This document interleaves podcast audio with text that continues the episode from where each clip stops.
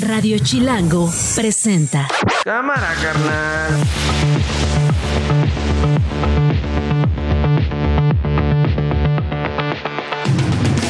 Martes 19 de diciembre, una de la tarde en puntito.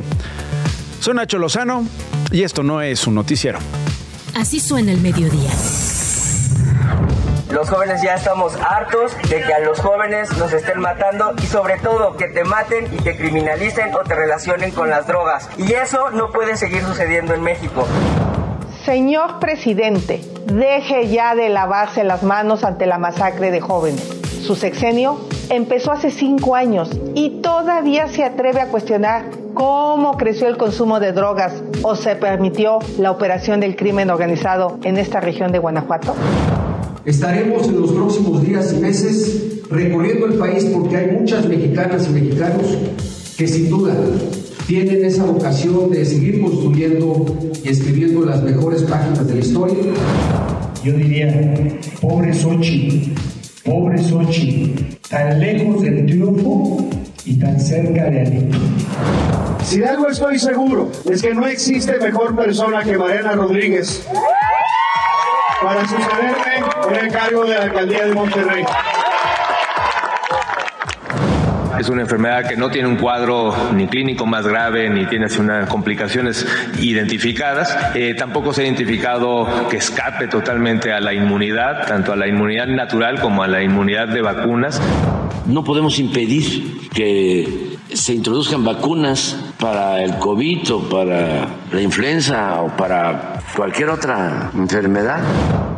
Esto no es un noticiero. Y arranca con Miguel García, periodista de informativo Ágora. Miguel, ¿cómo estás? Bienvenido. ¿Qué tal, Nacho? Buenas tardes a ti, a tu auditorio. Oye, eh, novedades sobre la masacre en Salvatierra eh, han estado surgiendo, hay que decirlo, Miguel, más bien conjeturas, hipótesis, líneas de investigación, porque de detenidos o algo más que vaya a, digamos, en el sentido de aclarar lo que pasó realmente, no hemos tenido del todo, Miguel. Pues mira, eh, aquí en el lugar, pues muchas, como mencionas, hipótesis de lo sucedido, pero ciertamente nada, nada oficial, incluso hasta en las cifras, las cifras de personas fallecidas y de personas lesionadas, pues bueno, ha habido un Ajuste. vaivén de cifras. Sí, 11, ¿no? Hoy ya tenemos 11 confirmados cuando siempre habíamos manejado eh, 12. Eh, son 11, ¿no? Es correcto, al día de hoy ya son 11. La misma fiscalía fue realmente quien eh, informó de las 12 y el día de ayer por la noche informa eh, que eh, cometió un error y que son 11. Y de lesionados traíamos 12 en un principio, 12 en un principio y el día de ayer en la noche confirma que son 14 lesionados. Entonces, bueno. Oye, pues, perdón Miguel, pero eh, digo, yo no soy experto, no soy quien para calificar el trabajo de ninguna fiscalía, pero creo que sí tenemos algo de sentido común, Miguel. ¿Cómo es posible que 48 horas después haya una confusión de cuántos muertos, no?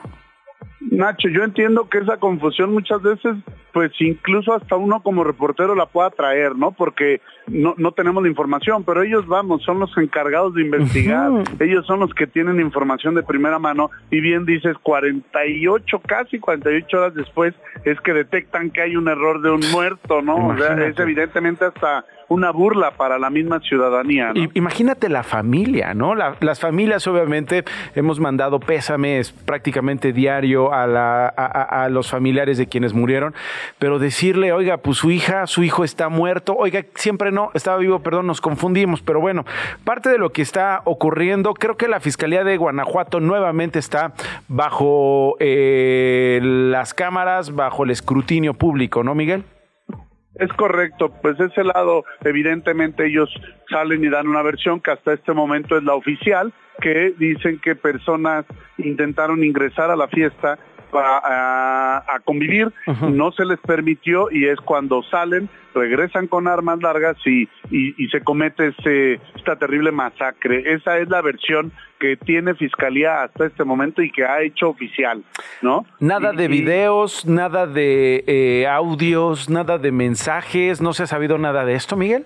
Hasta este momento no, no ha salido nada más que esta versión oficial que da la Fiscalía y que cabe aclarar que la da junto con la corrección de esta este saldo. Entonces, bueno, pues si eso es con la corrección, ¿qué puede qué Pues puede sí. creer la gente con esta versión, no? Pero bueno, esta es la versión oficial. El día de el día de hoy, Nacho, te comento hay luto en Salvatierra. Yo estoy aquí desde muy temprano. La gente se siente. ¿Cómo está, eh, cómo eh, está Salvatierra, Miguel? Miguel, estoy conversando con eh, el periodista del informativo Ágora, Miguel García. ¿Cómo encontraste Salvatierra hoy que llegaste en la mañana? Cuéntame, Miguel. Pues mira, Salvatierra se siente triste. Salvatierra es un, pues una, un municipio pequeño. Hay muchas iglesias pe- pegadas, digamos. Hoy se empezaron a realizar las misas de cada uno de, de los eh, jóvenes que perdieron la vida. Hasta este momento está por iniciar la quinta misa. Eh, eh, evidentemente ves flores, ves féretros por todos lados, ves gente vestida en negro por todos lados. Venga, es, es un centro pequeño. Entonces, para donde voltees, ves a alguien vestido de negro, alguien que está participando, que va a participar en alguna de las misas, triste, se siente el, el dolor en la gente. Platicábamos con algunos ciudadanos y, y mencionan o, o coinciden en que muchos conocían, por lo menos de vista, a las personas asesinadas. Entonces se siente eh, eh, la tristeza en el pueblo. Ahora, eh, Miguel, sobre los muertos, sobre estos 11 muertos y este ajuste, eh, estas misas que ya iniciaron, eh, estos velorios que ya iniciaron, ¿los 11 ya están identificados? ¿Ya sabemos nombre, apellido y edades, Miguel? Los 11 ya están identificados, este, sí, ya, ya, ya se tiene la identificación de los 11, incluso, bueno, hoy por la mañana a las diez y media eh, fue la misa de Talía, Talía Cornejo, que es, pues ella fue reina de, de la Candelaria, reina de, del municipio en 2017, eh, una misa con mucho llanto, con mucha gente hemos visto en, en- en las misas. Este, más tarde, poquito después, a las 11 de la mañana, Marco López, este joven eh, estudiante, ingresó también a otro templo. eh, se llevó, ahí mucho coraje se veía entre la familia, mucho coraje, eh, incluso a los medios, pues bueno, no nos permitieron ni acercar, la misma familia, muy enojada.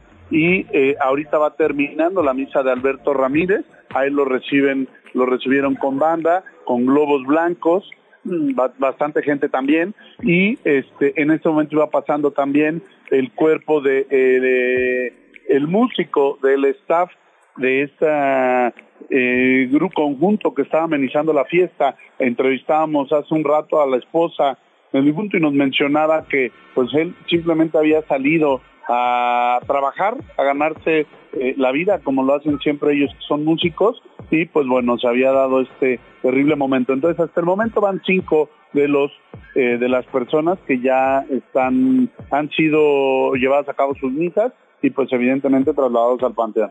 Miguel, me estás contando, me estás describiendo como, como periodista una escena triste, una escena cruel, una escena que, que, que, de verdad yo no sé si esto, eh, si se hubiera registrado en Francia, eh, el país galo siguiera su vida tan normal como la estamos siguiendo ahorita. Yo no sé cómo hubiera tomado una noticia así, una masacre así. Eh, Islandia, Alemania, Finlandia y la gente siguiendo su día a día con tanta normalidad. ¿Qué es, Miguel? ¿Estamos entumidos? ¿Es la costumbre? ¿Es la nueva normalidad? ¿Qué es?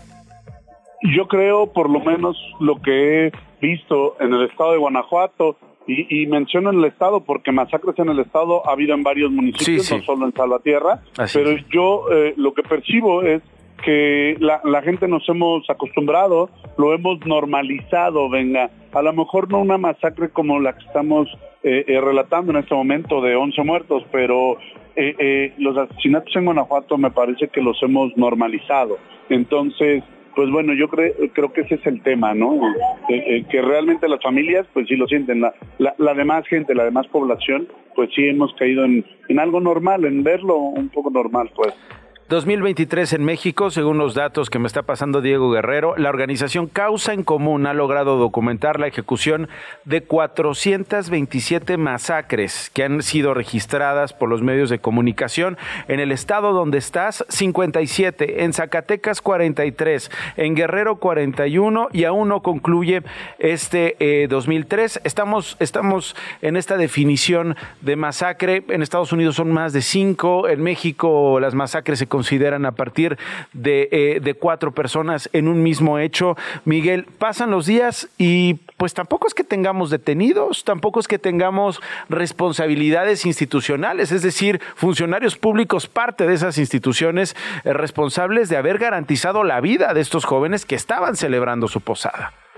Pues realmente, digo, el, el, día domingo el secretario de gobierno vino al municipio, estuvo reunido con el presidente municipal, Germán Cervantes, pero al final sus palabras pues realmente no dan tranquilidad a la ciudadanía. Lo único que dijo en ese momento fue lamentó los hechos, que están trabajando al respecto, que le exigen a la fiscalía eh, eh, una pronta respuesta, una pronta investigación. Sin embargo, hasta este momento no tenemos conocimiento ni de personas detenidas, ni de algún avance eh, significativo firme exactamente de la investigación, simplemente lo que tenemos en este momento es tristeza en, en un pueblo que perdió 11 personas eh, antes de despedirme eh, de ti, sé que estás en una jornada de trabajo. Déjame robarte unos minutos más, Miguel García, periodista de Ágora, porque eh, hoy hubo una protesta de jóvenes afuera de Palacio Nacional. Me parece muy interesante lo que están planteando los jóvenes y regreso contigo para comentarlo. Los jóvenes ya estamos hartos de que a los jóvenes nos estén matando y sobre todo que te maten y te criminalicen o te relacionen con las drogas. Y eso no puede seguir sucediendo en México. Dos cosas importantes que dice este joven. Estamos hartos, de, hartos los jóvenes de que nos maten y sobre todo que te maten y te criminalicen. Estoy leyendo a Salvador Camarena, su columna de hoy en el financiero, y habla precisamente ya de una generación, Miguel, que nació en medio de esta guerra que llevamos años viviendo en México. Estamos hablando de jóvenes que nacieron en medio de enfrentamientos, en medio de luchas intestinas de cárteles de la droga, luchas entre los gobiernos de todos los niveles contra esos cárteles, luchas contra la corrupción, identificando a funcionarios públicos eh, eh, vinculados, probadamente vinculados al crimen organizado y que no conocen otro México más que este, en el que a los jóvenes además se les echa la culpa por consumir drogas, además se les echa la culpa por estar fuera de sus casas celebrando una posada. Es correcto, creo que eh, esta generación no va a vivir lo que seguramente tú y yo vivimos en algún momento, que era salir a las calles y poder jugar con una pelota en la calle sin el peligro, o, más grande es poder salir a divertirte. Eh, lamentablemente, si recuerdas la última masacre en Celaya, de los estudiantes, seis estudiantes y, el gobierno federal, pues bueno, declara que es un tema de, drogas. Todavía esta masacre de los 11, el día de ayer el presidente pues también lo declaraba, declaraba lo mismo, ¿no? Que es un tema de drogas. Entonces, bueno, creo que, inclusive, si, si me lo permites, creo que el hecho de que alguien consuma no es justificante para que lleguen a una posada y rafaguen a todo el que esté ahí. Absolutamente. hasta, a los de la música, venga. Sí, o sea, todos, ¿no? Entonces, me parece que, que sí, el revictimizarlos todavía, el, últimamente hemos visto pues el tema de los jóvenes, ¿no? La masacre de Celaya, la de aquí. Chao, el, el más pequeño de, de esta masacre en Salvatierra tenía 17 años, Nacho. Entonces, un, un niño prácticamente, ¿no? Sí, no, tremendo. Eh, te agradezco mucho estos minutos, perdón por distraerte de tu labor, vamos a estar pendiente de eh, tu crónica. Eh, Miguel García es periodista del informativo Ágora. Miguel, un abrazo y gracias por estos minutos. A la orden, Nacho. Esto no es un noticiero.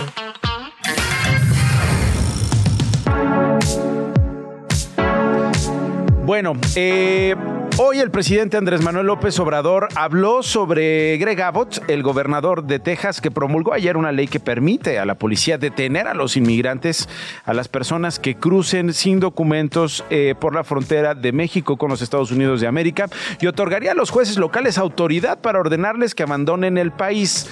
Esto de entrada, pues bueno, la, persecución que ha distinguido a este gobernador republicano con estas políticas extremistas, con estas políticas xenófobas, antimigrantes de odio. Pero además llama mucho la atención porque es una, es una medida drástica, ¿no? Esta, esta ley que podría entrar en vigor el próximo año, en el primer trimestre del próximo año, prácticamente le da una carta abierta, una hoja en blanco a la policía de Texas para detener a quienes hayan entrado, según sospechen estos policías, a Texas sin documentos y que parezcan migrantes y que tengan las características de un migrante, ¿no? Este estigma, este lugar común que se le pone a las mujeres, a los hombres, a los niños. Eh, que cruzan la frontera entre México y Estados Unidos y los podrían procesar por un delito menor de entrada ilegal. Para entender un poquito las reacciones acerca de esta ley promulgada ayer por el gobernador Greg Abbott, le agradezco muchísimo a mi colega Francisco Cuevas, es corresponsal de Noticias Telemundo en Texas. Paco, ¿cómo estás? Qué gusto saludarte. ¿Qué tal, Nacho? Muy buenas tardes. ¿Cómo estás? Estamos aquí en el estado de Texas, donde, como tú ya lo dices, los titulares en los diarios, en los espacios informativos es eh, las nuevas leyes que firmó el gobernador de Texas, Greg Abbott, la SB3, que da más fondos para continuar con la construcción del muro fronterizo. Eh, otra ley que también aumenta los castigos para eh, los traficantes de indocumentados, pero la que está causando gran preocupación y que ya mencionaste, Nacho, es la SB4 que como tú dices le da la autoridad a los policías para detener a cualquier persona eh, que sospeche que es indocumentada eh, y prácticamente eh, devolverla a la frontera. Eh, la Unión de Libertades Civiles ya presentó el día de hoy una demanda porque aseguran esto va a llegar hasta la Suprema Corte porque la consideran inconstitucional, piensan que viola los derechos civiles de las personas y especialmente la preocupación, Nacho, es en las ciudades fronterizas como El Paso, como Brownsville, como Eagle Pass, donde me encuentro en estos momentos. Eh, ¿Cómo lo ha tomado, entiendo esta reacción por parte de activistas, cómo lo ha tomado eh, la clase política ahí? Entiendo que pues estamos en, eh, digamos, en un contexto electoral, Paco, ¿no? No se puede entender de otra manera hoy día. Nacho, hay obviamente eh, dos partes de la historia. Una es eh, los que se quejan, los que están preocupados con los efectos que tendrán estas leyes. Por otra parte, eh, me encuentro aquí en Eagle Pass, donde en las últimas horas han llegado aproximadamente cinco mil personas que ya están del lado estadounidense eh, cruzaron por lo que es Piedras Negras y llegaron anoche. En estos momentos eh, las imágenes son verdaderamente impresionantes. Eh, miembros de la patrulla fronteriza de Estados Unidos tratando de procesar a todos estos migrantes. y bueno, como tú ya sabes, cerraron los, el cruce ferroviario entre México y los Estados Unidos así como también las fronteras. Esto está teniendo un efecto en la vida diaria de los residentes fronterizos y también en la economía, Nacho. Sí, vamos nosotros a intervenir porque además esas son facultades que tienen que ver con la Unión Federal de Estados Unidos, fue lo que dijo hoy en la mañana el presidente López Obrador, no son atribuciones de los estados refiriéndose a lo que ha promulgado Greg Abbott, es inhumano, es politiquero, este señor, ¿saben lo que ha hecho? Dice el presidente López Obrador esta mañana, manda detener a migrantes en esta temporada de frío y los lleva a Nueva York, los tiran frente a las casas donde viven los dirigentes demócratas, enfrente de la casa de la vicepresidenta Kamala Harris. Es un señor de malas entrañas, malo de Malolandia, pero no le va a funcionar. ¿Cómo tomaron esta declaración de López Obrador allá en España, Paco? En España, en Texas. en Texas están tomando estas declaraciones obviamente como algo que no debería de estar hablando el presidente mexicano. Mm. Es un problema, verdaderamente es una crisis la que se está viviendo en la frontera porque en estos momentos 26 mil migrantes custodia de la patrulla fronteriza. Eso es un gran problema. Eh, estamos hablando de cuidados médicos, estamos hablando de un techo, de comida. Eh, Crisis humanitaria, Paco. Están siendo atendidos médicamente. Es un gran problema que está aquí en Estados Unidos y están tratando de ver cómo lo resuelven, ¿no? Ciudades como San Antonio se están viendo inundadas, eh, Nueva York, Chicago, y están tratando de tener una solución a un gran problema que está prácticamente aquí en la puerta de los Estados Unidos, Nacho. Paco, te agradezco muchísimo estos minutos, estos comentarios y te mando un abrazo. Abrazo, Nacho. Es Francisco Cuevas, corresponsal de Noticias Telemundo en el estado de Texas. Esto no es un noticiero.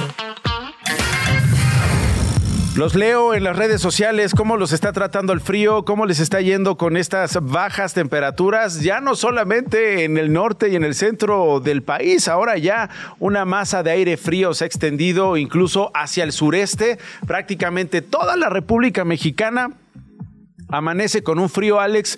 Este, ¿Cómo te fue a ti? Eh, eh, ¿Te puedes poner de pie para ver si traes chamarra o, que traes, sudadera de Batman? Bueno, con el logo de Batman ya simple y sencillamente hay un calor en tu pecho. Y, este, y ya con eso tienes.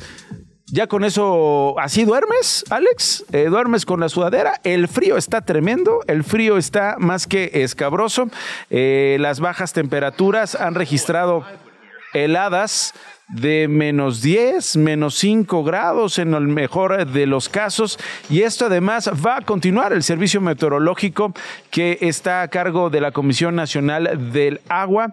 Ha dicho que para los próximos días las bajas temperaturas van a persistir, que lo harán desde el norte del país, particularmente desde la frontera norte con, eh, eh, por supuesto, la frontera sur. Jesús Carachure es meteorólogo de Conagua. Jesús, usted tiene los eh, reportes y sobre todo los pronósticos para las próximas horas con lo que tiene que ver eh, con este Frente Frío número 17, Jesús. Hola Nacho, ¿qué tal? Buenas tardes.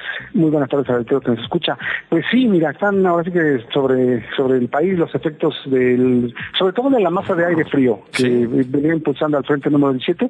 El frente como tal ya no afecta a México, pero sí la masa de aire frío se, ya se quedó, eh, pues eh, cubre la mayor parte de, México y pues es eh, el sistema que está manteniendo las bajas temperaturas en gran parte del país, con excepción de todo lo que es la costa del litoral del Pacífico, el resto del territorio nacional temperaturas frías a muy frías y en algunas zonas, en algunas partes altas de la mesa del norte, ambiente gélido, con eh, temperaturas por debajo de los eh, menos 10 grados centígrados, bastante frío, ¿no? Te repito, sobre todo en Chihuahua y, el estado de Durango son los dos, las dos entidades que tienen las temperaturas más bajas. Eh, veo un contraste, además Jesús, tremendo, veo un contraste tremendo, 30 y 40 grados de temperaturas máximas, en eso rondarán estados como Sinaloa, Nayarit, Jalisco, Colima, Michoacán y Guerrero, que son los del Pacífico a los que se refiere, ¿no? Claro, como te comentaba, no toda la zona de costa del Pacífico, temperaturas elevadas todavía, eh, ahora sí que no, no están bajo la influencia de esta masa de aire frío, pero el resto del territorio nacional sí, sí se siente pues este frío, sobre todo en la noche y la madrugada, no son eh, las temperaturas más bajas. En el día, eh, desde el fin de semana, ha habido cielo despejado, eso ha hecho que durante el día las temperaturas se incrementen ligeramente, que el ambiente no sea tan desagradable, no sea tan frío en, el ambiente vespertino. aquí en México lo vemos, ¿no? Ayer y hoy, pues ahorita está el sol, la temperatura no es tan mala para andar en la calle, pero sí durante la noche eh, y, en la mañana eh, este descenso de temperatura que se que se mantiene y que prevalecerá, prevalecerá estas temperaturas bajas, pues durante toda la semana se prevé una Navidad, una pues sí, una Navidad y una Nochebuena bastante frías, ¿no? Eh, pues hay que prevenirse porque estas condiciones se mantienen. Afortunadamente no hay lluvia, no hay lluvia en la mayor parte de la República Mexicana, esa es otra condición que se está presentando, que bueno, contrastante con las bajas temperaturas, ausencia de lluvia, solamente algunas eh, precipitaciones de poca intensidad en el sureste de México y el resto del país pues seco, totalmente seco, como te comentaba, el cielo despejado durante el día y pues las bajas temperaturas que prevalecerán durante la noche y la madrugada. ¿Hay algo entre los colegas meteorólogos que particularmente les llame la atención de esta edición del frío a fin de año? ¿Estamos viendo algo normal o estamos saliendo de los parámetros, Jesús? No, no, no, son condiciones dentro de lo normal, pero hay que recordar que estamos en uno de los dos meses más fríos. Enero, eh, diciembre y enero son los dos meses eh, más fríos de todo el año. Eh, este año pues ahora sí que está dentro de lo normal, ambiente frío. lo que pasa es que nuestra, nuestro cuerpo pues viene arrastrando temperaturas cálidas, ¿no? Entonces ahorita pues estas bajas temperaturas resentimos y, nuestra percepción cada año es lo mismo, no sentimos que hace más frío que años anteriores, pero si nos vamos a los registros de temperatura ambiente, vemos que sí es frío, obviamente efectivamente sí, sí se están registrando temperaturas bajas, pero está dentro de lo normal, ¿no? Es un invierno pues frío como como como cada año. Más, más bien ha habido años que son que son poco fríos, ¿no? Hace dos años pues estaba recordando con mis compañeros, hace dos años fue un invierno pues digamos poco frío, ¿no? O sea, digamos del 2020 al 2021, digamos. Efectivamente, sí, ah, efectivamente fue un, fue un invierno que no fue, no sé si lo recuerden, no hizo tanto frío durante la Navidad y el Año Nuevo no fue tan frío. Este año sí, no sí está haciendo frío, pero te repito, es dentro de lo normal, ¿no? Dentro de los parámetros, eh, considerando que estamos pues en el invierno y en uno de los dos meses más fríos. Pues no queda más que abrazarnos, Alex. Alex es nuestro nuestro operador aquí, Jesús. Este, pues hay que abrazarnos. Eh, estaría bien que te trajera los controles eh, para mañana, Alex, y hagamos exacto. Gracias.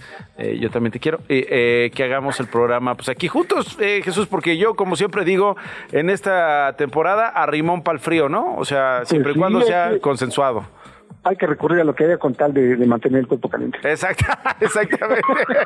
Muy bien, bueno, muchas gracias. Jesús Carachure es meteorólogo de Conagua. Le mando un abrazo, gracias. Igualmente, un saludo a todos y que estén haciendo un excelente día. Gracias, igualmente. Estás escuchando Esto no es un noticiero con Nacho Lozano. Regresamos. Las noticias de una. Las tiene Glo Hernández. Adelante, Glo. Muy buenas tardes, Nacho, amigos de Radio Chilango. En Michoacán fue detenido Brian Quintero Equiwa, implicado en el homicidio del ex líder de autodefensas Hipólito Mora. La Fiscalía del Estado ofrecía una recompensa de 100 mil pesos por él. Fue capturado dentro de una vivienda de La Ruana, población del municipio de Buenavista. Es el primero que cae por estos hechos.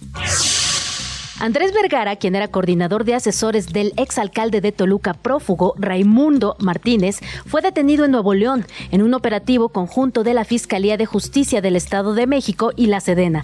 Fue trasladado al penal de Almoloya. Andrés Vergara también es investigado por su presunta responsabilidad en el delito de secuestro express con fines de extorsión.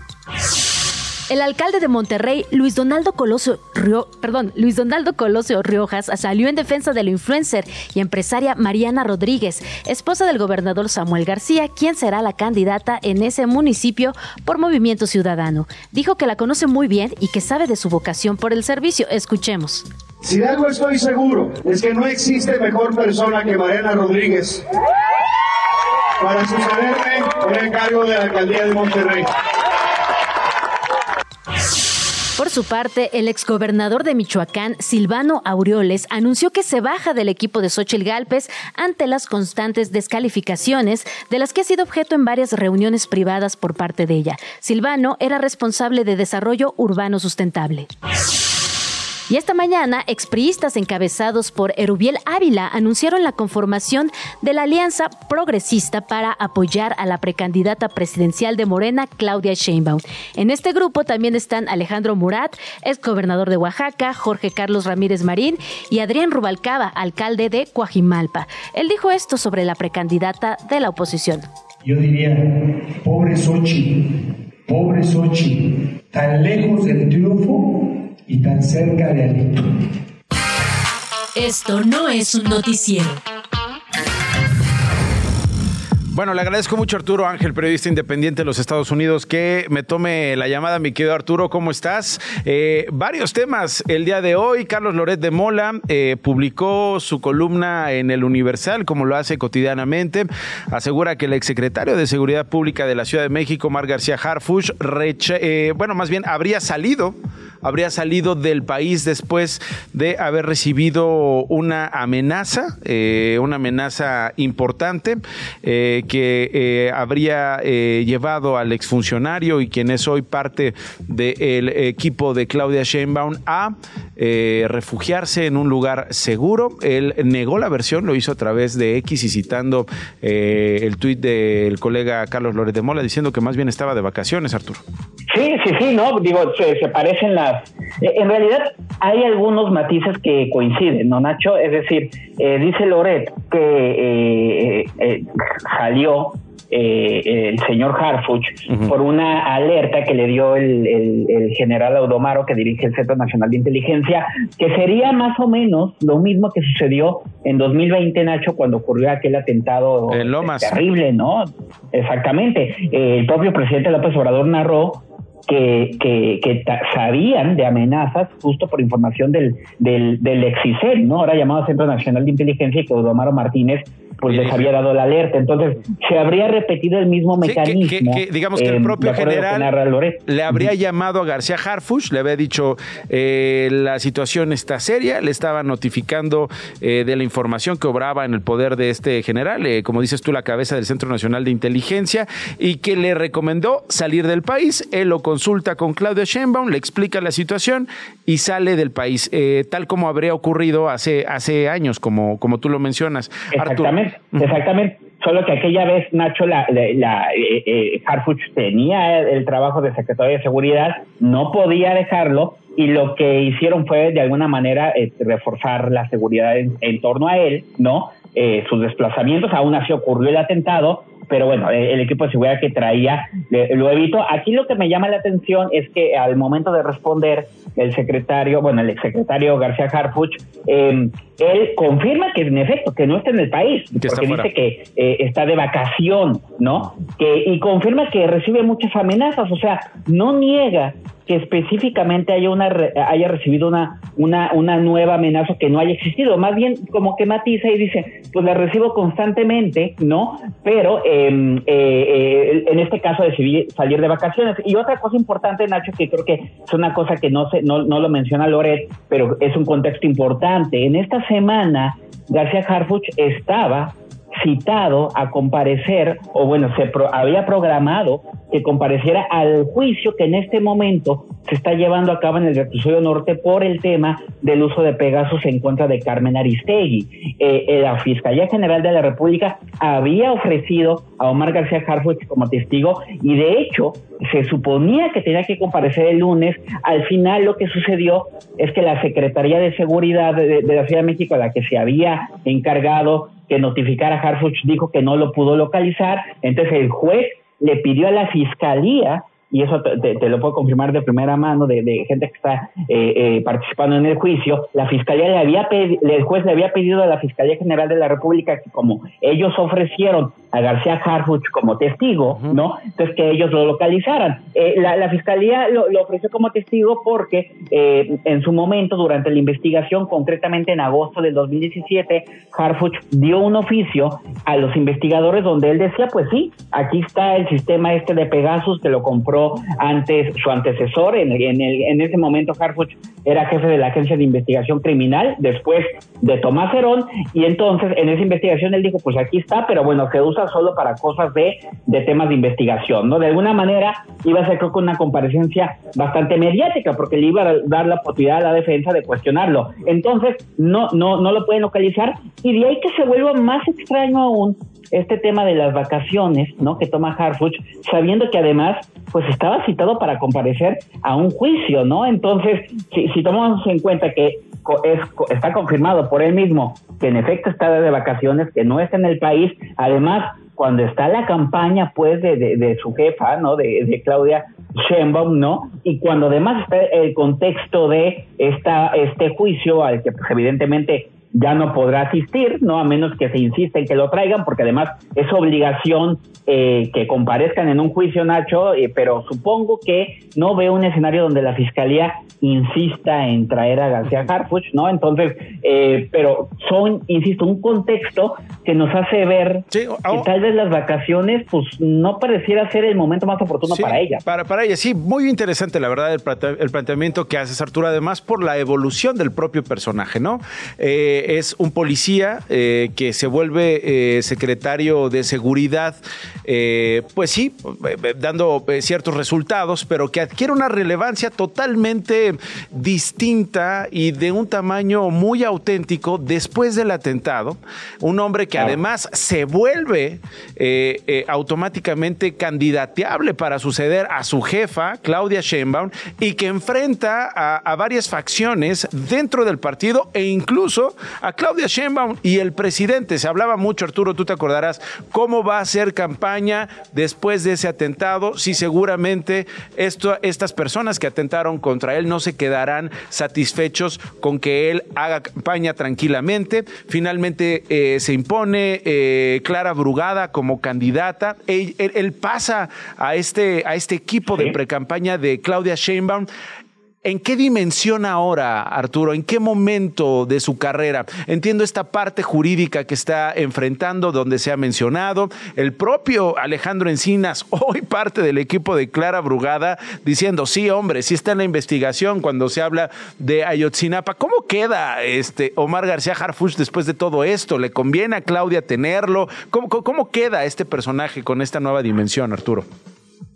Sí, no, porque también, y también el otro antecedente era justo que en su momento se le vinculaba con, también con Genaro García Luna, ¿no? Porque, porque García Harfuch, y lo ha dicho en varias ocasiones, por ejemplo, la periodista Anabel Hernández en sus libros, ¿no? De, de, que existía, eh, pues García Harfuch es alguien que se formó en la Policía Federal, esa que tanto critica y tanto repudia el presidente, Manuel López Obrador y que tanto lo señala como una corporación contaminada, pues ahí es donde se, se formó eh, Omar García Harfuch, más allá de que incluso también hay quien cuestionaba sus nexos familiares, que era hijo de, militares, ¿no? Pero bueno, em, eh, García Harfuch pasa de la entonces Policía Federal a la Agencia de Investigación Criminal tras el desastre de Ayotzinapa, ¿no? Y que sale hasta Tomás Herón, pero surgen en esos momentos también cuestionamientos sobre si García Harfuch estuvo enterado o no de lo operativo en Ayotzinapa. Él siempre argumentó que cuando ocurrieron los hechos, a pesar de que él era el jefe de la Policía Federal en Guerrero, él no estaba en ese momento ahí, sino estaba en una reunión en la Ciudad de México y se defendió con las bitácoras y luego pues eso, ¿no? Este, ganó de alguna forma por su trabajo también bueno en la Agencia de Investigación Criminal, deteniendo a importantes cabecillas de grupos criminales, el reconocimiento del sector, te diría, de un sector de seguridad que lo lleva justo a que llega la Policía de Investigación o la antes conocida Policía Judicial de la Ciudad de México y luego al cargo de secretario de Seguridad Ciudadana cuando el desastre también del antecesor que estaba en ese asunto. Entonces, eh, digamos que eh, sí hay un reconocimiento en los sectores de seguridad de que es alguien que ha tenido un buen desempeño como policía, eh, Nacho, pero eh, nunca le gustó a los sectores de Morena, ¿no? Este, ese pasado y esos vínculos con García Luna, con Ayotzinapa. Y pues ahora vamos a ver, porque eh, parece, no, no, no queda claro si va a regresar. Él dice que va a volver, pues, ¿no? A seguir participando, pero no queda muy bien claro cuándo será eso. Y tampoco qué rol realmente tendrá la campaña, porque si bien es cierto, a mí me llamó la atención que cuando en una foto reciente, cuando se anuncia este equipo ampliado, que hubo muy buenos comentarios en torno al equipo que está armando Claudia Sheinbaum, estaba ahí García Harfuch, pero sí yo lo vi sentado muy hasta la orilla. Estaba a la orilla, de hecho, estaba en un flanco. Literal. Sí, sí. Ajá, exactamente, ¿no? Entonces, después del fallido intento de que fue el candidato, se especula mucho, y eso lo dice Loret, y sí es cierto, Nacho, que eh, García Harfuch, pues si bien lo están perfilando como senador, en realidad lo que va a ocurrir es que arrancando el sexenio, pues él muy posiblemente migre ya sea hacia ser cabeza del Sistema Nacional de Seguridad Pública a nivel federal o hacia la Secretaría de Seguridad Federal. Y en ese contexto es que resulta preocupante esto. Digo, vamos a ver qué sucede. Vamos a ver. Pero sí está complicado el contexto. Bueno, te agradezco muchísimo el análisis, Arturo. Te mando un abrazo.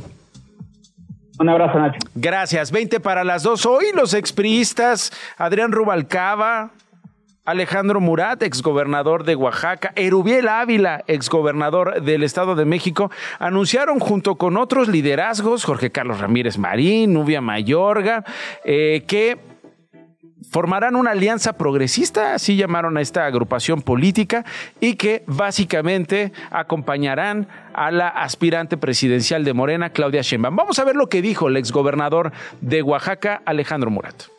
Estaremos en los próximos días y meses recorriendo el país porque hay muchas mexicanas y mexicanos que sin duda tienen esa vocación de seguir construyendo y escribiendo las mejores páginas de la historia. El exgobernador de Oaxaca decía, estamos eh, junto con Claudia Sheinbaum y está con nosotros. Eh, gracias Alejandro, gracias por tomarme la comunicación. ¿Cómo está? Al contrario, Nacho, agradecerte la oportunidad siempre a ti y a tu eh, ¿Cómo es que toman esta decisión de armar, uno, esta alianza y luego apoyar a Claudia Sheinbaum? Bueno, mira, Nacho, lo que vemos es que, pues, eh, la propuesta política a la que participamos en el pasado, eh, pues al final hoy se ha convertido en un apéndice del Partido Acción Nacional. O sea, el PRI. Es, exactamente. Entonces, yo lo que te diría es de que nosotros tenemos un sistema de partidos hoy en México. A ver, perdón, ahí nada más un paréntesis. ¿Por qué, ¿Por qué se volvió en esto el PRI? ¿Es por Alejandro Moreno? ¿Es por qué? ¿Por qué lo vería usted, gobernador? Pues mira, yo sí creo que tiene poco que ver eh, con el partido y mucho que ver con este, las decisiones que se han tomado y que se han dejado de tomar eh, de parte de las dirigencias. Yo te diría, Nacho, que la vocación de los partidos políticos es defender este, sus principios, ah, por eso nacen con un propósito y al final este, tienes que eh, pues presentar una plataforma política, un plan. No, bueno, nada de eso, más bien parece que cada quien salvó su pellejo ahí, ¿no? Eh, exacto, entonces tienes la mejor oportunidad en, el, proceso presidencial y ni siquiera un proceso democrático, porque fue una simulación, es decir, se cedió, se entregó, como lo queramos llamar, al Partido Acción Nacional, a quien respeto, tengo muchos amigos allá, pero si hubiera querido ser militante del Partido Acción Nacional, pues hace muchos años hubiéramos eso, esa tarea. Yo lo que te diría es que nosotros eh, en el PRI, en su momento, cuando militamos, defendimos la justicia social, el progreso compartido, y hoy estamos convencidos de que esa este, expresión la representa la doctora Claudia Sheinbaum. Entonces ya podemos decir ahora sí, exgobernador, que es el primor. No, ahora sí ya oficialmente. no, pues sí, pues. oye, oye eh, suena bien, pero yo lo que te diría es que es la alianza progresista. Este es un esfuerzo ciudadano, eh, quiero dejarlo muy claro, que lo único que busca es eh, acercar también y tener puentes con la sociedad civil de todas las expresiones políticas y por supuesto de todos los sectores para sumar a favor de una mujer que ha dado resultados, pero que tiene muy claro su plan y ha demostrado con resultados en esta transformación la ruta este, que puede ir alcanzando México. Y esa es la propuesta que queremos acompañar. ¿Cómo es que se convenció Erubiel Ávila, exgobernador? Yo te diría que eh, ahí eh, lo, dijo de manera muy clara, no se puede unir el agua con el aceite, Nacho. Y nosotros siempre defendimos este, las causas eh, de la gente y hoy, al final del día, el partido, el PRI, se convirtió en una especie de figura al vapor que se llama Frente, con una candidatura que también es producto de la simulación y que no tiene plan, no tiene identidad. Y lo más importante me parece que tiene cualquier persona, especialmente los que nos dedicamos a la vida público, o pública, es nuestra congruencia. Eh, eh, ¿A usted le gustaría formar parte de un eventual gobierno si gana la doctora Sheinbaum? Mira, yo lo que te diría es que hoy hay que enfocarnos en ayudar a que gane y ponernos la camiseta y trabajar de manera amplia hacia allá, que es lo que queremos hacer, y, y ya lo que sucede en el camino, pues ya eh, cuando suceda, pues... Ya se estará este, platicando. ahorita no ha habido ninguna negociación a cambio de puestos o, lugares con Alianza Progresista. Quiero dejarlo de manera clara, Nacho, te agradezco la pregunta. Aquí no hay ningún tipo de compromiso. El único compromiso es con México y mm. estamos convencidos de que la mejor expresión eh, para poder llevar a México al siguiente nivel es eh, la doctora Claudia. Muy bien. Bueno, eh, Adrián Rubalcaba también va a estar allá. No se va a rajar, ¿no? Porque ya ve que luego dijo, me voy del PRI. Bueno, no me voy del PRI. No, siempre sí. oh, bueno, ya pues, está contundente. Ah, ya, contundente. Y muchas y muchos más. Te quiero decir que, por ejemplo, mañana vamos a estar en Veracruz con amigas y amigos que harán anuncios. Ah, también, también, o sea, va a haber más anuncios, más priistas que se sumen al, proyecto de Claudia Sheinbaum. Claro, el objetivo, y aprovecho tu espacio, es sumar a todas las expresiones del país, pero quiero decirte que ya hay muchas y muchos amigos en todo el país que de manera gradual en los próximos días y meses se estarán sumando este, a esta alianza progresista. ¿Cuántos, ¿Cuántos calcula? Usted sabe mucho de números y de apoyo y de bases, ¿no? Eh, eh, digamos, con estas, con estas adhesiones al proyecto de Claudia Sheinbaum, ¿de cuántos qué, votos o apoyos, bases estaríamos hablando, exgobernador?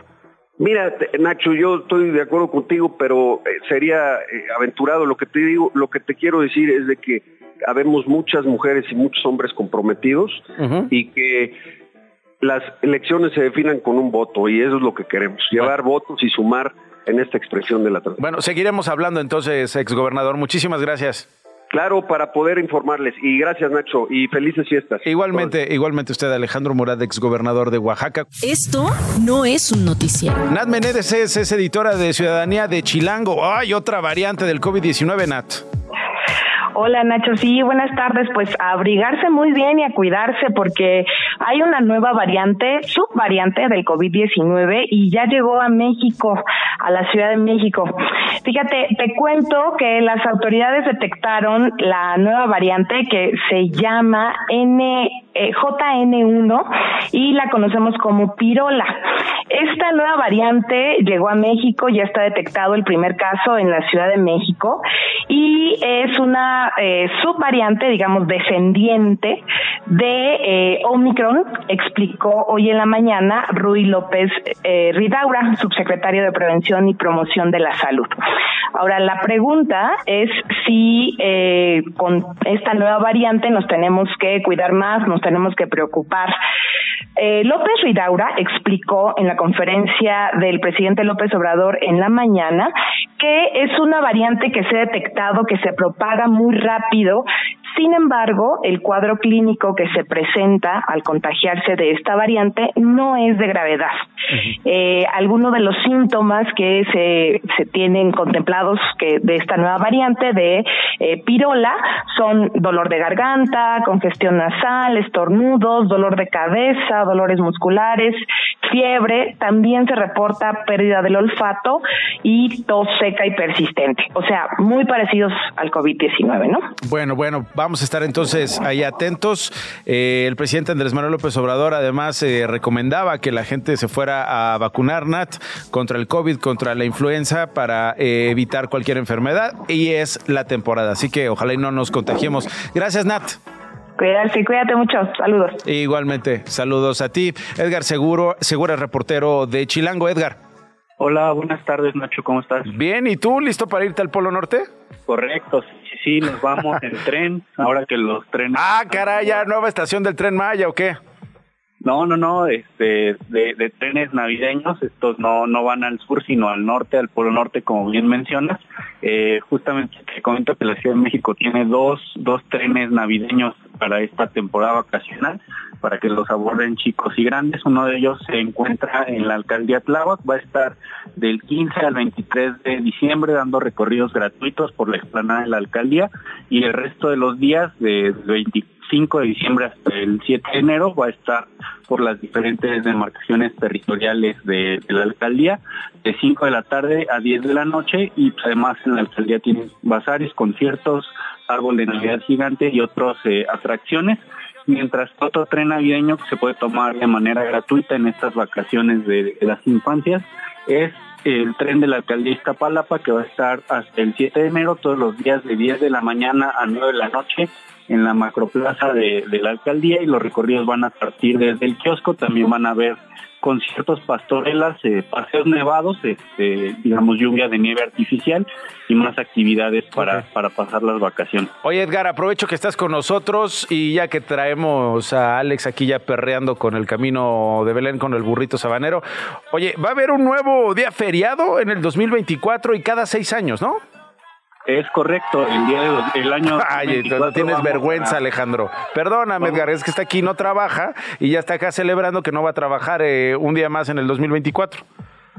Bueno, pues eh, digamos que es, es un día extra de, de descanso cada, cada seis años, precisamente por eh, la transición del Poder Ejecutivo Federal. Como sabemos, pues en 2024 va a asumir el poder un nuevo presidente o una nueva presidenta y pues la Ley Federal de del Trabajo establece que el día en que se realiza la transmisión del Poder Ejecutivo Federal es un día de descanso obligatorio para que todo el país pueda atestiguar esta toma de, de protesta o de posición del nuevo presidente o la nueva presidenta.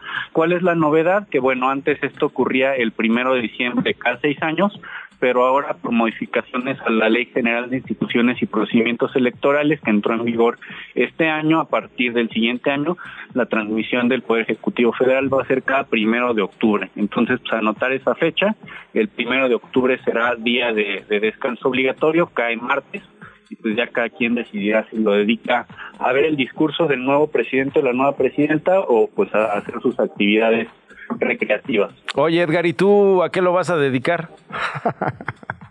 a trabajar. Ahora sí que nosotros a chambear tenemos que este que andar ahí justamente en la cobertura de, de este de esta de la transición. transmisión del Poder Ejecutivo y pues para, para reportarles y traerles la información ese día. Muy bien, perfecto, Edgar Segura, reportero de Chilango. Gracias. Una de la tarde con 52 minutos. Jorge Almazán también es reportero de Más Chilango. Prevenciones de, de- de ciberdelitos. Esto, esto que se está volviendo cada vez más común. ¿Cómo protegerse de un ciberdelito? Es la primera plana de Más Chilango, Jorge. ¿Cómo estás? Así es, eh, como bien lo dices, pues lamentablemente estos eh, delitos en las redes eh, pues van en aumento, sobre todo y alerta la Policía Cibernética de que pertenece precisamente a, la Secretaría de Ciudadana, que esto es más que nada porque solemos subir fotos, información y demás sin tomar en cuenta que debemos de protegerla, sobre todo fotografías y en este caso lamentablemente de mujeres, son las que pues más han crecido porque las fotografías se pueden bajar de Facebook o cualquier otra red social y eh, utilizarla incluso como extorsión, ya sea para delitos de tipo sexual, eh, incluso parejas que se llegan a pelear, eh, a veces eh, el hombre utiliza estas fotografías para subirlas y eh, pues hacer hacerle un daño moral a la, a la, a la mujer. Y por eso es que precisamente la, la policía cibernética pues alerta de esto y da algunas recomendaciones como no dejar totalmente visible el rostro de las personas que aparecen en, esas fotografías, evitar editar las fotografías y eso es muy importante antes de subirlas con el fin de cambiar los, met- eh, los metadatos, pues algunas fotografías traen adjunta la ubicación, entonces eh, pues hay, hay que hay que checar esto y además eh, implementar filtros de privacidad en, las redes sociales para que así también eh, se proteja todo este tipo de información. Eh, de hecho, la policía cibernética también alerta de pues fotografías de menores. Lamentablemente también se utiliza este tipo eh, pues de información en las redes. Eh, solemos eh, poner que el, eh, la, la fiesta del, del, del hijo, de la hija, el bautizo, etcétera, y no, tamo- no tomamos en cuenta que a veces también este tipo de, de pues de fotografías y de datos de quiénes son y demás también pueden eh, pues se pueden utilizar para delitos. Eh, por fortuna la, la policía cibernética ha estado trabajando en ello y eh, pues eh, también recomienda que si en dado caso de que vean algún eh, pues dato o fotografía que esté en la red en, en primer lugar no hay que alarmarse. Más bien hay dos hay dos caminos. La primera hablar a la, a la policía cibernética. Te doy los el número que es el 55 52 42 51 00 en la extensión 5086 o por un correo electrónico que es policía.cibernética arroba ssc.cdmx.gov.mx a donde eh, pues ahí se puede eh, externar este tipo de situaciones. Pero lo importante también el otro el otro punto es cuando se trata de un delito sexual en este caso hacia hacia las mujeres pueden acudir directamente a la Fiscalía General eh, de Justicia de la Ciudad de México a levantar una una denuncia y ellos a su vez hablan con la policía cibernética para empezar a rastrear, a rastrear de dónde proviene toda Muy bien. información. Y es ahí donde viene todo eso. Ojalá y poder entrar a consultar cómo protegerse de un ciberdelito. La policía cibernética está asesorando sobre cómo levantar un, deporte, un reporte. Las redes sociales se están rigiendo por leyes de otros países. Parte de lo que está planteando Jorge Almazán en esta entrega en Más Chilango. Jorge, gracias. Hasta luego, buenas tardes. Gracias a ustedes por habernos acompañado. Gracias a quienes nos siguieron en YouTube. Hasta mañana. Esto fue Esto no es un noticiero con Nacho Lozano, una producción de Radio Chilango. Escucha un nuevo episodio de lunes a viernes en tu plataforma de podcast favorita. Radio Chilango, la radio que... Viene, viene, ¿eh?